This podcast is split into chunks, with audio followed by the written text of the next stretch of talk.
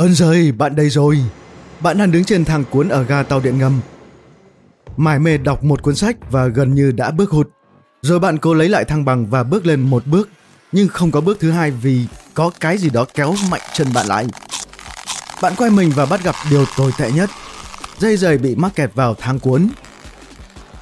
Mọi người bắt đầu vấp vào bạn, khiến bạn mất thăng bằng và ngã sấp mặt. Một số người vội vã chạy qua, lầm bầm tức giận nhưng rồi bạn cảm thấy ai đó đang đặt tay dưới nách bạn. Rồi bạn loạn choạng đứng lên. Người đàn ông vừa giúp bạn vỗ nhẹ vào vai bạn rồi chỉ vào chân phải. Cởi ngay ra, cậu không thể cứu nó đâu. Gì cơ, chân tôi sao? Nhưng rồi bạn nhận ra ông ấy đang nói về chiếc giày của bạn. Bạn nhanh chóng làm theo và cuối cùng cũng thoát, nhưng lại mất giày. Giờ hãy quay lại thang cuốn. Hãy tưởng tượng bạn đang ngồi trên các bậc thang và mặc một chiếc áo rộng mà không đóng thùng. Nhưng đừng bao giờ làm vậy ngoài đời nhé. Bạn đợi đến khi thang cuốn bằng phẳng rồi mới đứng lên. Vâng, ít nhất thì bạn cũng đã cố gắng. Khi làm vậy, bạn cảm nhận được một cú giật mạnh tại cổ áo và mất thăng bằng.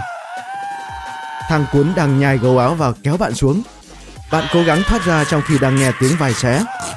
Nhưng nhận ra là mình không thể làm gì cho đến khi ai đó nhấn nút dừng khẩn cấp. Và thang cuốn dừng lại.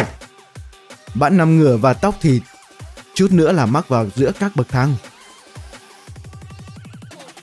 Thôi đủ sợ rồi, hãy khám phá xem tại sao những điều này lại xảy ra nào. Về cơ bản thang cuốn là một băng truyền được điều khiển bởi một chuỗi các mắt xích. Có hai bộ bánh răng tại đầu thang, còn các mắt xích thì di chuyển ở hai bên băng truyền. Khi bánh răng bắt đầu quay nhờ một động cơ điện thì dây xích sẽ di chuyển. Các bậc thang được lắp đặt giữa những dây xích và mỗi bậc nằm tại một quãng dây cố định, rồi di chuyển cùng toàn bộ hệ thống. Vì các dây xích đi theo một vòng trên các bánh răng, cầu thang cũng đi một vòng, vì thế tôi mới nói thang cuốn là một đường dây. Khi bạn thấy các bậc phẳng ở trên cùng và chân của thang cuốn, chúng thực sự chỉ đi xuống và đi xuống bên dưới mà không thay đổi hình dạng. Trong vài giây hoặc vài phút, chúng sẽ quay lại ở phía đối diện của cầu thang đang di chuyển. Thang cuốn có một số tính năng khiến nó khác với thang thường.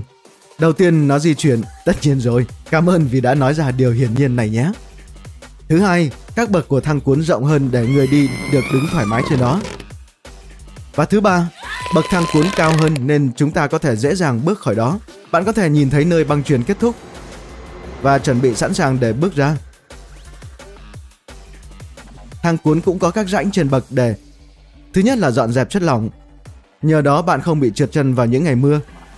Hai là để đồ đạc khó bị lọt vào khoảng giữa của bậc cuối cùng và nền nhà.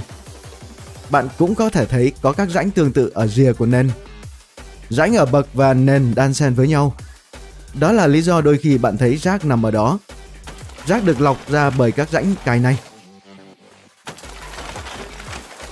Tuy nhiên vẫn có khả năng dây giày hoặc mảnh quần áo của bạn bị mắc kẹt ở thang, đặc biệt là nếu cái thang ấy đã quá cũ.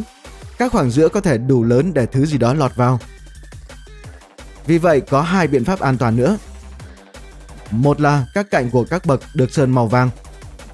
Vì màu này nổi trên bậc đen hoặc đen xám Hai là đường sáng màu xanh phát ra từ bên dưới thang cuốn.